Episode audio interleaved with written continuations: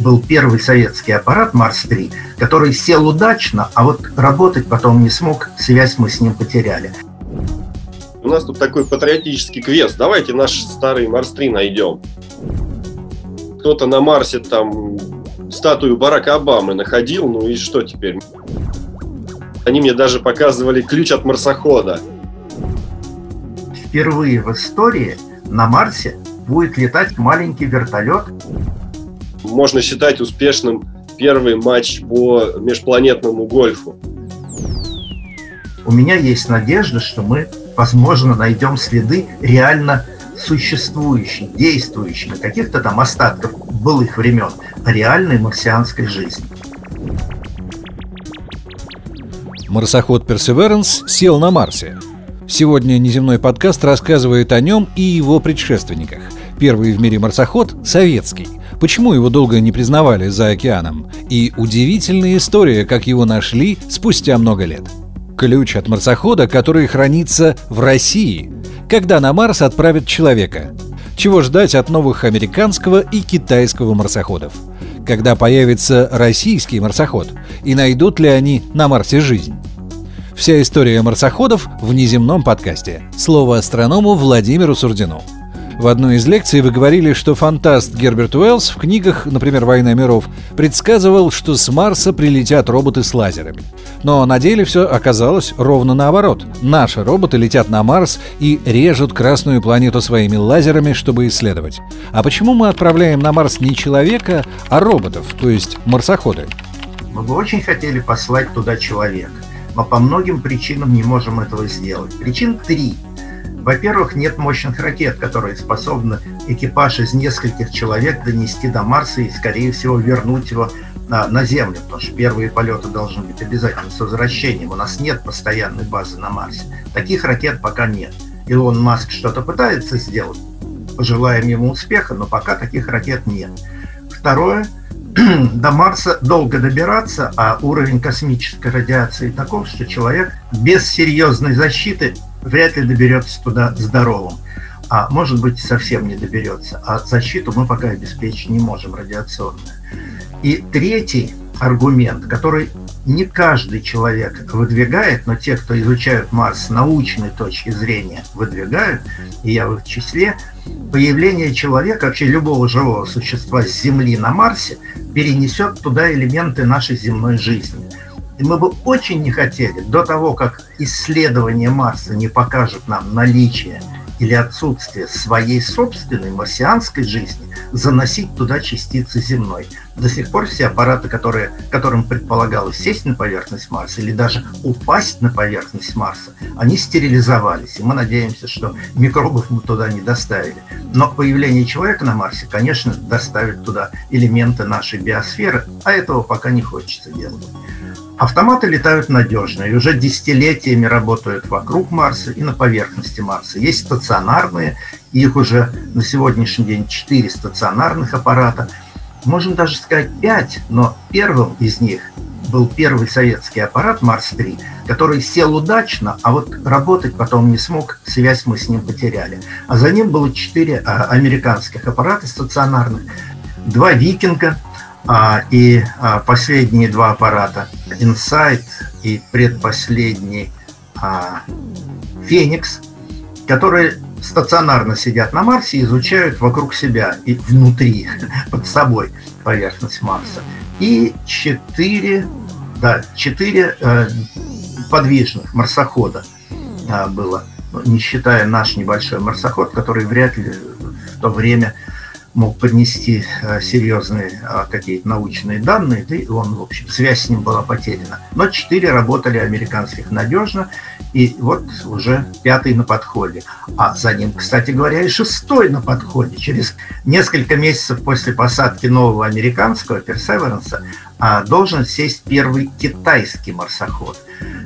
У меня нет уверенности, что все будет успешно. Далеко не каждая посадка на Марс проходит успешно. Но я был бы очень рад, если бы и китайский, а вслед за ним и европейско-российский «Экзомарс» сели бы успешно и начали свою работу. Пожелаем им удачи. Но пока мы надеемся только на автоматические аппараты. Они довольно легкие, их вес в пределах тонны. а для полета человека нужно все-таки десятки тонн доставить к Марсу. Так что пока наши возможности ограничиваются посылкой на Марс только самоходных, либо стационарных аппаратов, либо орбитальных, которые тоже удачно работают, более 10 лет некоторые работают и приносят очень много интересных данных. И с моей точки зрения, это основное направление исследований на ближайшие десятилетия. Ну а там и человек. Марс-3, запущенный в 1971 году, можно считать первым в мире марсоходом. Марс-3 – это замечательная история, когда советские инженеры опередили всех. Да, у нас тогда была задача опередить всех, а этими всеми были только Соединенные Штаты Америки, больше конкурентов в космосе у нас не было. И мы опередили. Да, пусть мы послали несколько аппаратов, долетел в работоспособном состоянии только один, но он долетел, и он успешно сел на Марс. В этом есть полная уверенность, потому что сегодня мы его видим на поверхности Марса. Виталий Егоров его там обнаружил, и честь ему и хвала. Ну и тогда мы были уверены в 1971 году, что он сел. С него пришли радиосигналы об успешной посадке, значит, он сел, открыл элементы своей радиосистемы, антенны и так далее. Но через несколько секунд после посадки радиосвязь мы с ним потеряли. По какой причине? Пока неизвестно. Когда-нибудь выясним. На его борту был маленький марсоход. В те годы не было еще средств радиосвязи типа нашего Wi-Fi, Bluetooth. Тогда была только связь на проводе. И этот марсоход мог удалиться от места посадки всего на 15 метров. Но это было бы интересно. Более того, это была довольно оригинальная машинка. В прямом смысле слова марсоход. Он ходил по принципу шагающего экскаватора. У него были небольшие лапки-лыжи, которые перемещали его шаг за шагом по поверхности Марса. Пошел он или нет, мы не знаем. Он был небольшого размера, размером с книгу, и увидеть его сегодня с орбиты возможности нет. Только когда наши марсоходы современные, либо астронавты, либо космонавты приблизятся к месту посадки Марса-3, мы узнаем, пошел ли наш первый марсоход по поверхности Марса. Но научных сведений мы с него не получили, потому что канал радиосвязи перестал функционировать. Удивительная история. Спустя много лет тот самый легендарный аппарат Марс-3 удалось найти. Сделал это журналист и популяризатор космонавтики Виталий Егоров. В сети он известен также под ником «Зеленый кот». Кстати, ссылка на сообщество Виталия ВКонтакте, где он пишет о марсоходах, в описании. Почитайте, это интересно. И на «Неземной подкаст» тоже не забудьте подписаться, чтобы не пропустить новые интересные видео о космосе.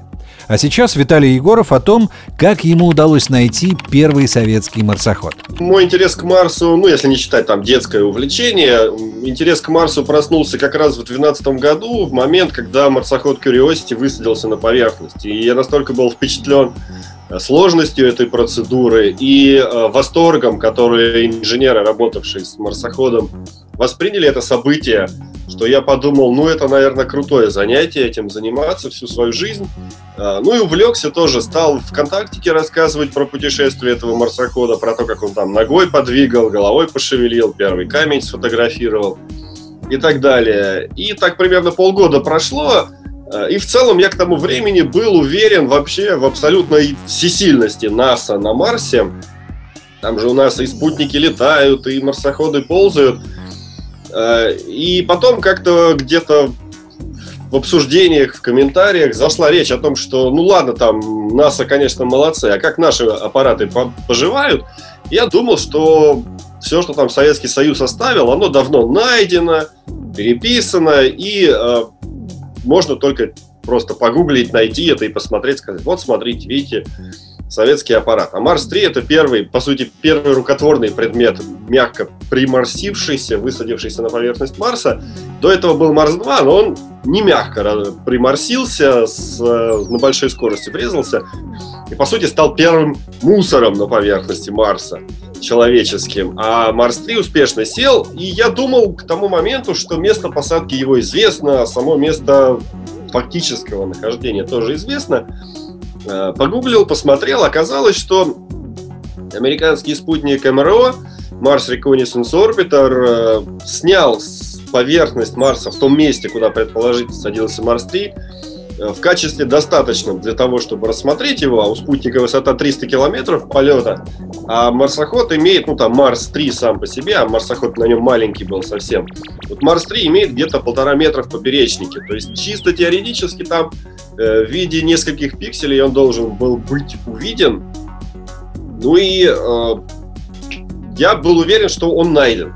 Оказалось, что не найден. И я тогда предложил вот там тем, кто в моем сообществе, открыто мной во ВКонтактике, интересовался путешествием марсохода американского, я им предложил, говорю, ребята, смотрите, у нас тут такой патриотический квест, давайте наш старый Марс-3 найдем.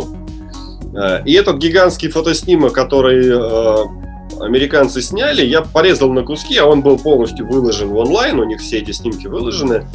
Я его порезал на куски, загрузил в ВКонтакте и говорю, вот где-то на этих фрагментах наш Марс-3, давайте искать. Поискали и не нашли.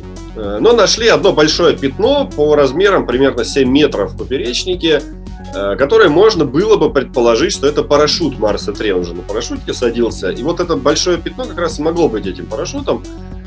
Ну и по сути это все, что мы нашли. А потом оказалось, что и парашют даже не мы нашли, а пользователи форума журнала «Новости космонавтики» за пару лет до нас. Ну и на этом все закончилось.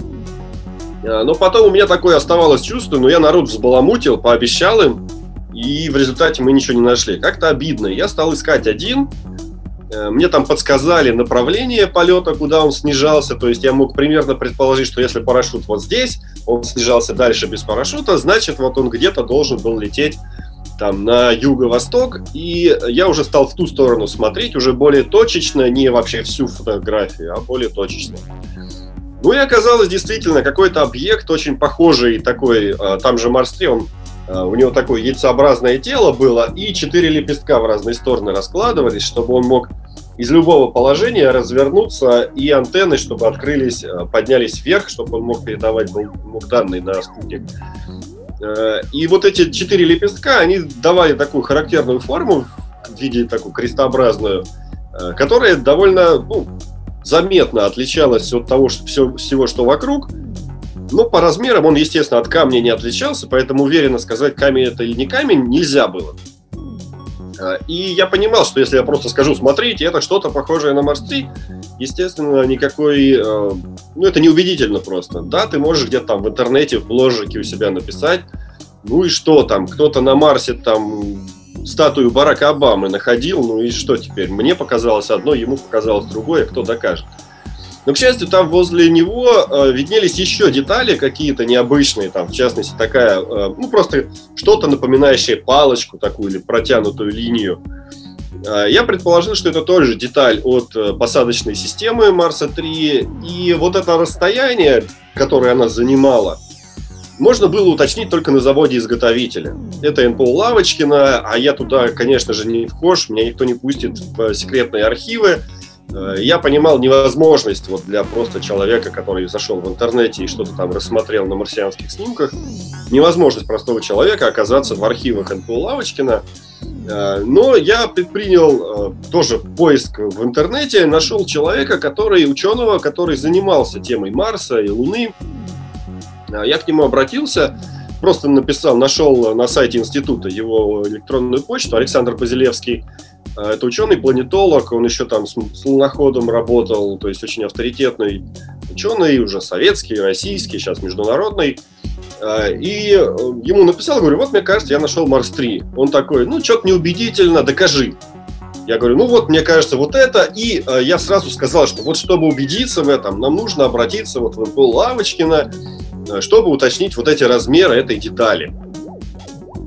Еще я написал, что нужно американцев попросить переснять это место, которое они сняли, потому что там в одном, понятно, что вот эти 4 лепестка, они разложены, и в центре стоит вот это яйцеобразное тело космического аппарата, и она отбрасывает тень. И она отбрасывала тень на один из этих лепестков. То есть фактически я не мог сказать, есть ли под этой тенью в темноте сам лепесток, или просто мне кажется. И поэтому я говорю, нам нужно снять в другое время суток, чтобы тень была в другую сторону развернута, и мы могли убедиться, есть там вот этот 4-й лепесток или нет. Это будет одним доказательством, аргументом в пользу того, что это Марс-3. Второй аргумент – вот эта длина вот этой детали. Я мог примерно посчитать, что она 3 метра 80 сантиметров занимала длину, вот на том снимке, который увидел.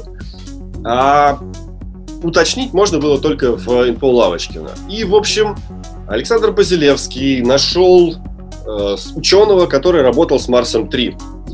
Арнольд Селиванов. Арнольд Селиванов нашел работающего сейчас в НПО Лавочкина специалиста, которого попросил зайти в архив, поднять чертежи Марса-3 и уточнить длину вот этой детали. В то же самое время Александр Базилевский сконтактировал меня из НАСА. И он написал научному руководителю, который управляет, по сути, этой камерой на спутнике МРО, и попросил его действительно сказать: вот смотри, мы там, они, оказывается, хорошие знакомые были, он сказал: вот мы, кажется, Марс-3 нашли, но надо перепроверить, переснять. И потом так все сложилось, что одновременно и из НПО Лавочкина мне присылают данные, где, согласно которым расстояние точно укладывается вот в то, что я на Марсе насчитал, 3 метра 80 сантиметров. И американцы такие: а мы для вас как раз новую фоточку сняли. Правда, они ее сняли в то же самое время, поэтому тень там лежит по-прежнему в ту же сторону, и мы не видим этого лепестка. Зато они сняли в цвете. Там у спутника часть кадра черно-белая получается, а часть цветная. Вот в этот раз они сняли в цвете. Ну, сильно это, в общем, не помогло, и снимок не сильно отличался от первого кадра. Но вот эта деталь, она прям очень четко укладывалась в то, что мы ожидали увидеть. И в целом у нас все очень удачно сложилось. То есть у нас есть пятно, которое похоже на флаг. В четком направлении полета от него лежит вот этот предполагаемый Марс-3. Рядом с ним лежит деталь, которая вот по проверке в архивах НПО Лавочкина, производителя Марса-3, точно совпадает с той, которая была на Марсе-3. То есть мы по-прежнему не можем на 100% утверждать, что это он, но все косвенные причины позволяют об этом говорить, и на сайте НАСА вышла статья, что вот, смотрите, причем это вышло 11 апреля в ночь на 12 апреля, то есть к Дню космонавтики.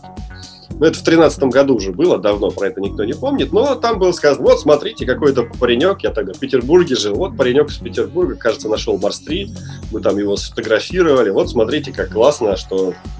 Ну, они там, конечно, про себя написали, что вот наши американские спутники помогают восстанавливать историю советской космонавтики. Ну, все, в общем, получилось очень по-доброму, очень интересно. По сути, такое, я прям почувствовал международное сотрудничество ученых, сообщество ученых, когда независимо на политические там дрязги и какую-то конкуренцию, все равно ради науки, ради знаний все равно можно сотрудничать, и с обеих сторон люди готовы идти друг другу навстречу. Россия и в настоящее время довольно продуктивно по некоторым направлениям сотрудничает с той же США. Например, там, на том же марсоходе Curiosity установлен российский прибор, который ищет воду в грунте, и ученые российские из Москвы управляют этим прибором. Я с ними общался, они мне даже показывали ключ от марсохода. Это такой брелок, который электронный, который генерирует пароль ежедневный для подключения к серверу управления марсоходом американским. Так, то есть сотрудничество все равно продолжается, хотя, конечно, новые проекты сейчас уже не появляются. То есть там в начале 2000-х, в 2000-е годы, когда дружба была и на политическом уровне в более хорошем состоянии, и на международном сотрудничестве, в космическом тоже были времена получше. А сейчас, да, у нас есть МКС, есть тот же самый марсоход, но никаких новых проектов, по сути, не появляется. Вот только обсуждают возможность совместной экспедиции на Венеру, на там спускаемый аппарат российского производства, но на нем будет стоять американский блок, но пока там не движется, в том числе по политическим причинам. Первые значимые результаты изучения Марса ученые получили благодаря марсоходам «Братья». «Spirit и Opportunity» приморсились в январе 2004 года. Кстати, они были не первыми среди американских. Был предыдущий «Соджорнер», но он совсем маленький, игрушечный, хотя у него уже были современные системы типа Bluetooth радиосвязи. Он на несколько десятков метров отходил от места посадки, но своей системы связи с Землей у него не было, так что далеко он уйти не мог, да и очень маленький был. Возможности перемещения по Марсу у него были скромные, колеса были буквально там 10 сантиметров диаметром. А вот Spirit и Opportunity — это полноценные, полностью автономные лаборатории, которые не нуждались ни в какой поддержке, могли путешествовать по Марсу самостоятельно. Spirit и Opportunity изначально были запущены, чтобы найти признаки воды или водяного прошлого Марса, то есть прошлого на Марсе, когда на нем была жидкая вода. Сейчас-то он сухой, а тогда раньше, ну там на спутниковых снимках видно, что там были реки, русла видны, но вот их отправили искать именно минеральные доказательства. То есть когда минерал какой-нибудь, камень формируется в влажной среде или в сухой среде, там разные минералы откладываются, и вот эту разницу можно определить. И вот их Spirit и Opportunity отправили как раз именно с этой целью. Ну и их можно назвать такими разведчиками, что ли. Почему они полетели одновременно? Я думаю, американцы учли наш опыт, что не каждый полет к Марсу оканчивается успешно. Если взять в совокупности все полеты автоматических станций, советских, американских, европейских и прочих, там, индийских, к Марсу, то примерно половина из них не выполнила свою задачу. То есть либо не долетели, либо не смогли сесть, либо не вышли на орбиту. Так что вероятность успешной посадки была около 50%. Но оказалось, что и Spirit и Opportunity сели успешно. Opportunity в этом плане повезло гораздо больше. Он все задачи, или почти все научные задачи, которые на него возлагались, он выполнил прям сразу практически. То есть он, когда высадился, он попал в маленький кратер. Ну, там маленький, несколько метров в диаметре. А сам марсоходик тоже был примерно с нашим Марс-3, около там до 1,5 метра в поперечнике. И он прям в этот кратер упал, и там инженеры шутили, что можно считать успешным первый матч по межпланетному гольфу, что он в лунку попал. И вот в этой самой лунке, в этом самом кратере он и нашел все, ответил на все задачи, которые, на все вопросы, ради которых его отправляли. И дальнейшие там полжизни его, он шел по этой пустыне, подтверждая лишь то, что он нашел вот в первом своем кратере, о том, что да, действительно, на Марсе были озера, и он как раз попал на дно этого озера. То есть он вообще везунчик. Спириту не повезло. Он, передвигаясь по поверхности Марса, через несколько лет попал в зыбучие пески.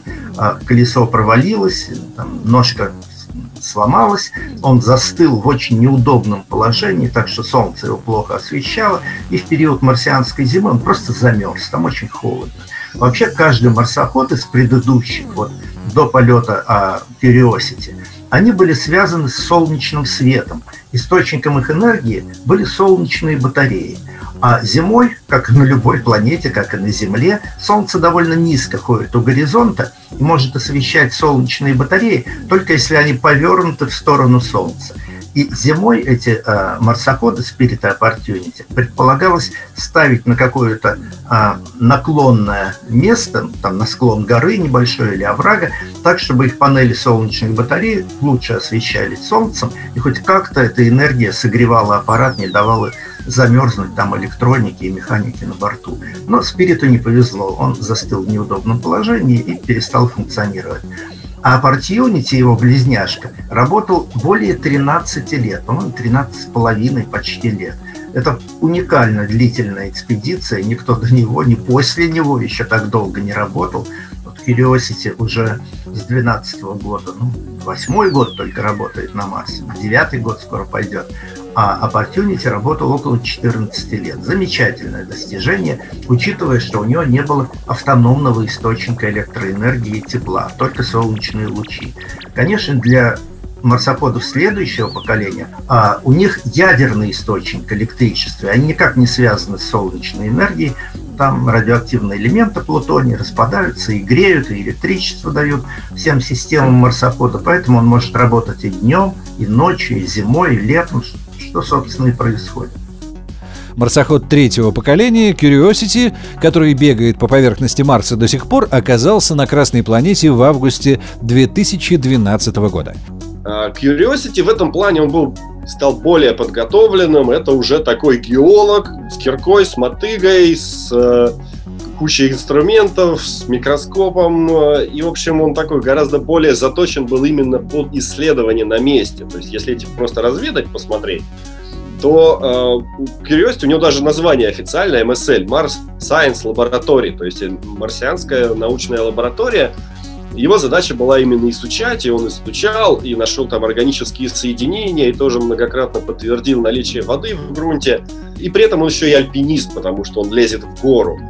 Но гора там сама по себе, то есть цель не просто поставить флаг на вершине горы, цель в том, чтобы пройти гору снизу вверх, изучив все слои, из которых она сложена, а эти слои — это как раз геологическая летопись Марса за 3,5 миллиарда лет, и как раз он получает более углубленное знание о Марсе и об эволюции его природы, чем было на момент там запуска Spirit и Opportunity, и он выполняет свою роль. Curiosity продолжает работать. Конечно, что-то постепенно портится, но есть надежда, что он еще несколько лет профункционирует. Правда, скорость его передвижения потихонечку снижается, но это и понятно.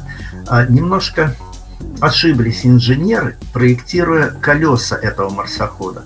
Колеса алюминиевые, без всяких шин, просто металлические алюминиевые колеса. И довольно тонкие. Ну, предполагается, что сила тяжести на Марсе небольшая, и такие колеса выдержат вес почти тонного аппарата.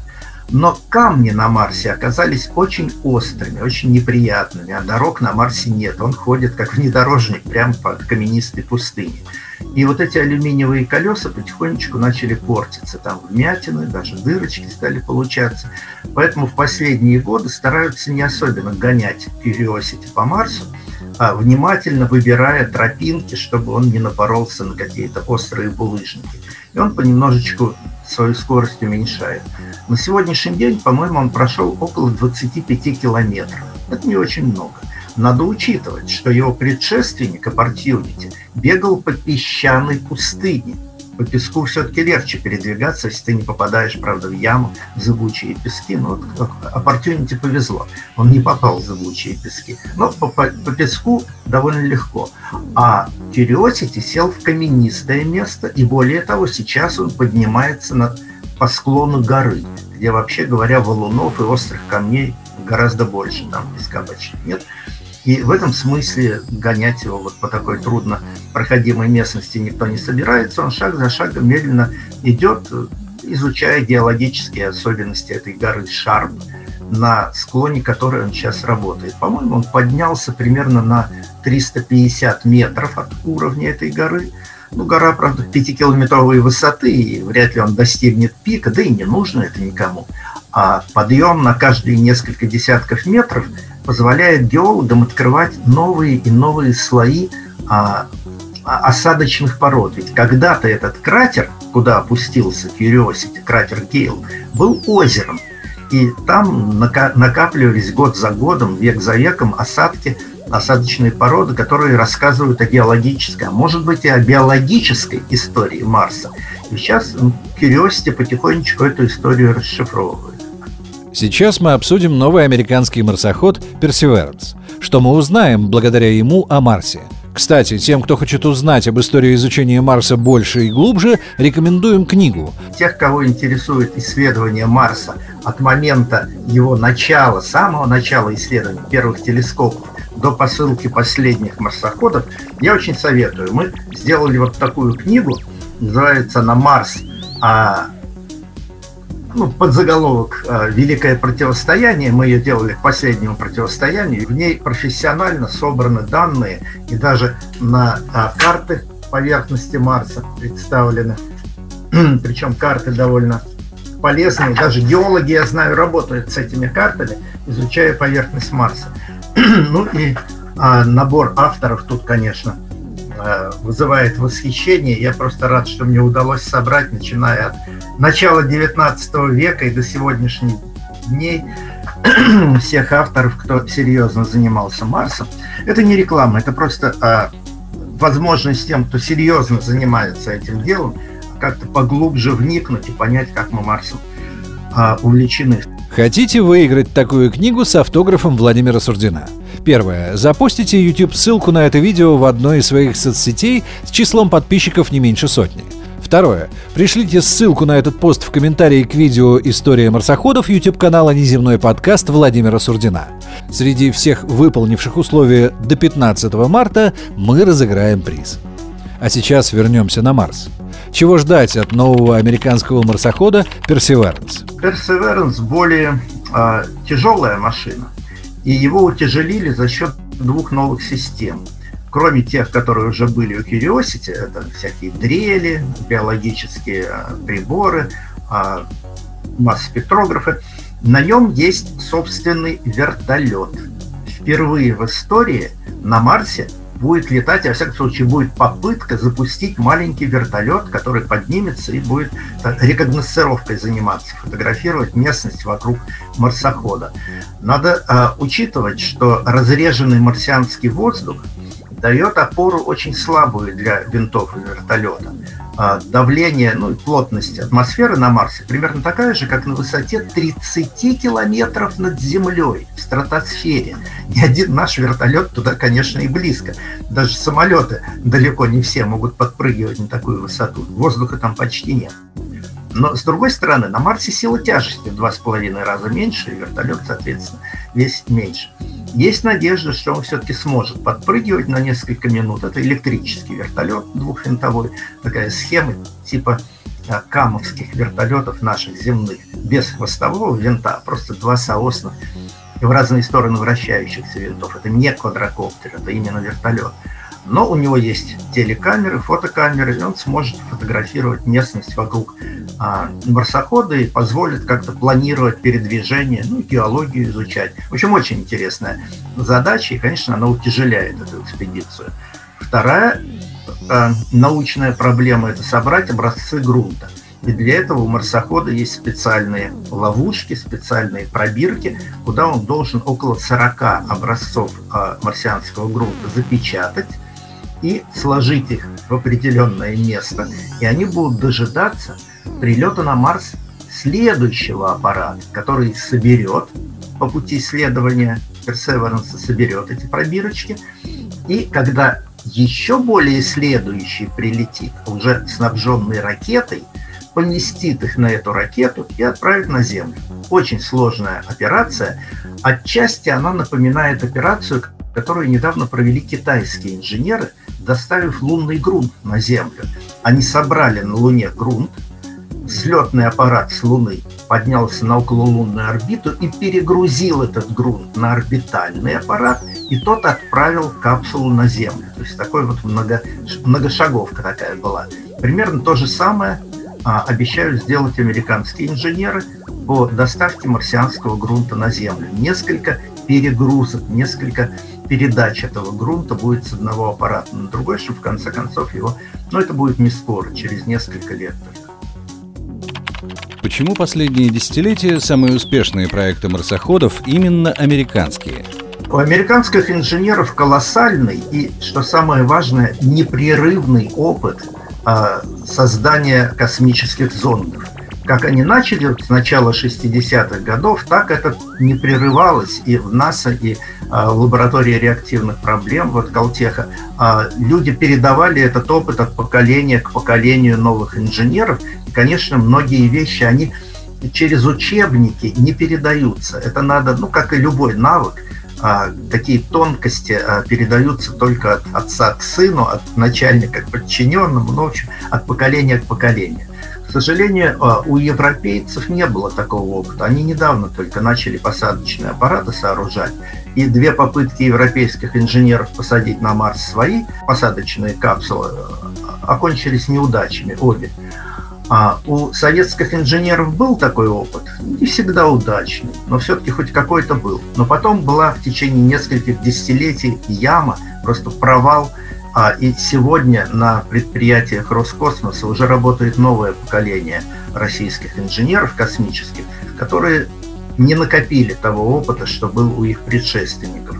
И, честно говоря, я беспокоюсь о том, как пройдет первая посадка на Марс нашей платформы. Кажется, она называется «Казачок», но дело не в названии, а в том, какие подводные камни наши молодые инженеры ожидают встретить на Марсе, какие тонкости этой работы их предшественники смогли передать вот новому поколению инженеров.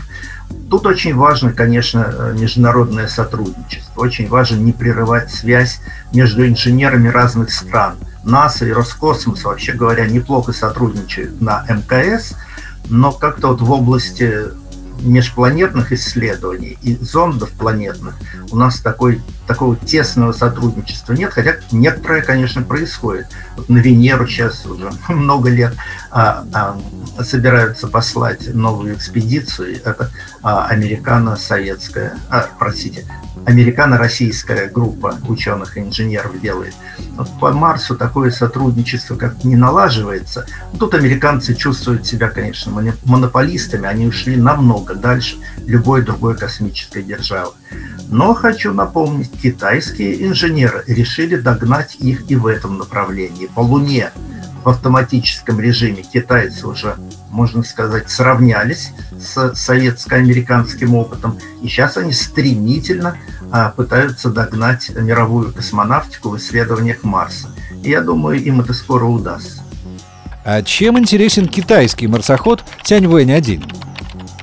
От первого китайского аппарата прежде всего ждут удачного перелета и удачной посадки. Это уже будет очень большим достижением китайской космонавтики. Европейские инженеры ведь тоже не лыком шиты. Две первые их попытки провалились. По разным причинам, но провалились. Посадить марсоход – это большое искусство. Ну, можно напомнить, что, например, Curiosity не так уж удачно сел. Хотя, конечно, в целом он в работоспособном состоянии оказался на Марсе, но некоторые приборы при посадке там были разбиты.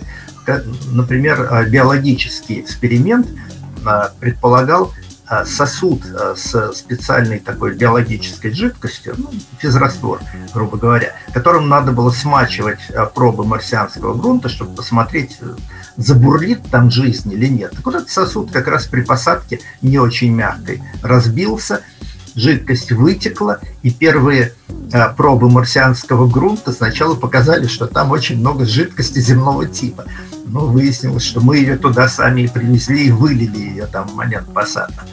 Поэтому, конечно, от китайских экспериментов мы прежде всего ждем удачной посадки и начала работы. Ну, а когда она начнется, там тоже есть биологические сенсоры, но прежде всего он направлен. В целом этот марсоход, он небольшой марсоход, он типа Spirit Opportunity. То место, куда нацелились китайцы, оно, в общем, туда никто не высаживался, еще никакие автоматические станции. И это, в общем, интересно, там, вероятно, в то место, куда они собираются высадиться, там когда-то было не озеро, а целый океан марсианский. И там могут быть интересные данные. При этом у них есть и другие приборы. Например, там есть глубинный радар. Если, например, наш прибор дан российский вот на Curiosity может, условно, так скажем, просвечивать грунт на глубину 1 метр, то эти могут пробивать там на полкилометра, наверное, и, соответственно, исследовать очередность слоев. И если там будет ледяной слой водяного льда вот под этим марсоходом, они его смогут определить. И таких исследований на Марсе, по крайней мере, на поверхности Марса, еще не делал никто.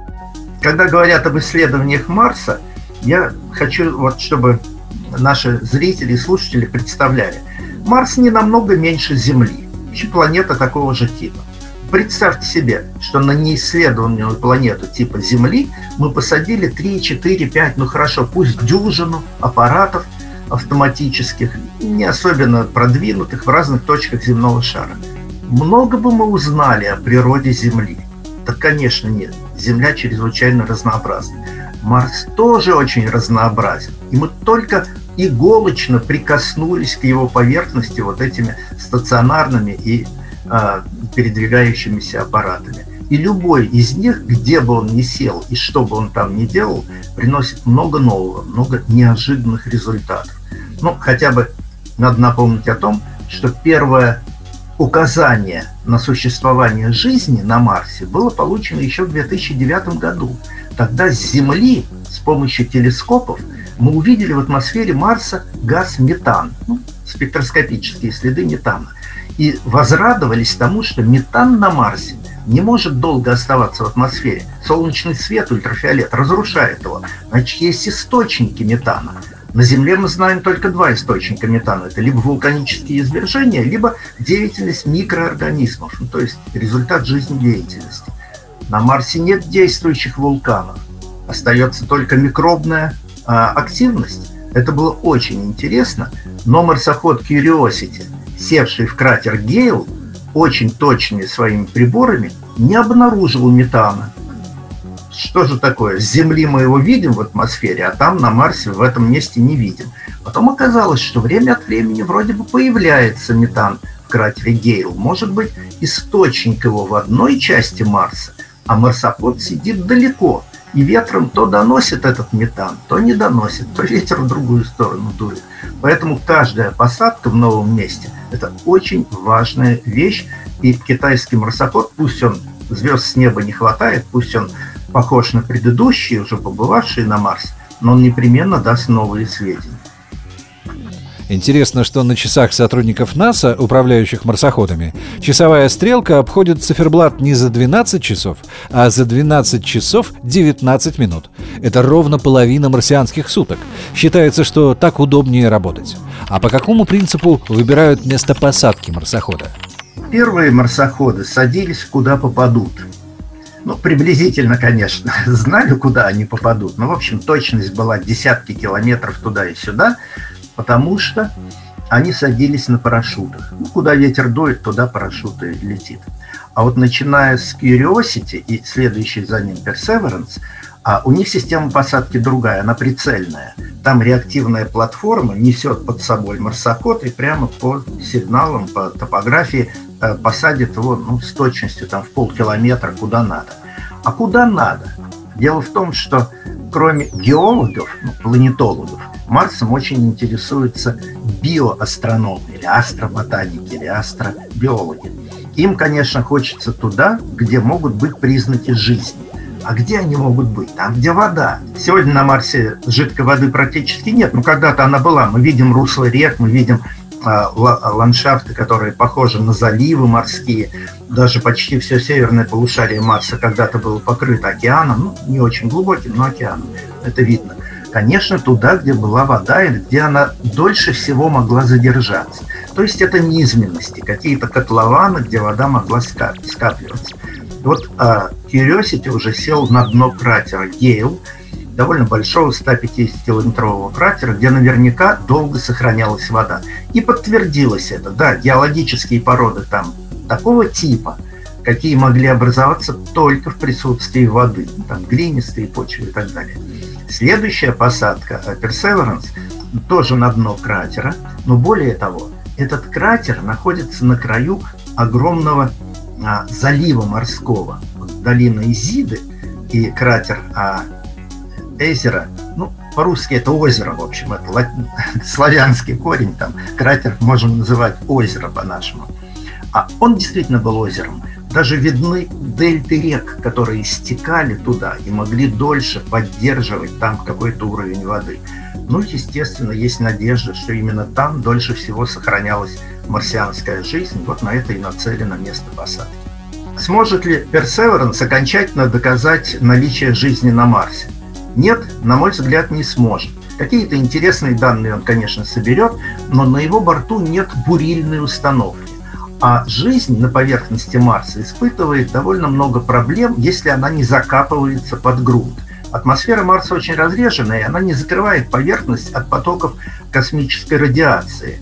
И в этом смысле первые несколько сантиметров марсианского грунта, они стерильны, потому что космическая радиация очень жесткая, она все убивает. Нам надо зарыться внутрь. И оказалось, что это нелегко. Несколько лет назад на Марс прибыл стационарный аппарат InSight, и у него один из приборов, такой гвоздь, который должен был забиться на глубину в несколько метров, это геофизические работы, измерить температуру Марса, в общем, термометр такой. Его так и не удалось забить. Марсианский грунт оказался довольно прочным, довольно твердым. Так что те скребки и всякие такие мелкие механизмы, которые берут грунт с поверхности Марса, в глубину они, конечно, не могут пробиться. На глубину нескольких метров нужно по-настоящему бурить. То есть такой полновесный бурильный аппарат должен быть. А он впервые прибудет на Марс, если все будет хорошо, на борту нашего аппарата «Экзомарс». Его сделали европейские инженеры, то есть российские инженеры делают платформы для посадки на Марс, перелетную, капсул, ну, в общем, совместный проект. И именно «Экзомарс» впервые углубится на 1,5-2 метра в марсианский грунт, вынет оттуда образец и исследует его специальными биохимическими методами. Вот тут у меня есть надежда, что мы, возможно, найдем следы реально существующей, действующей, не каких-то там остатков былых времен, а реальной марсианской жизни. Пришло время возвращаться с Марса на Землю. Тут тоже иногда можно найти жизнь. А чтобы не пропустить новые увлекательные рассказы о космосе, подпишитесь на «Неземной подкаст» Владимира Сурдина. Давайте найдем друг друга в этом космическом вакууме. Производство студии подкастов «Картавый продюсер».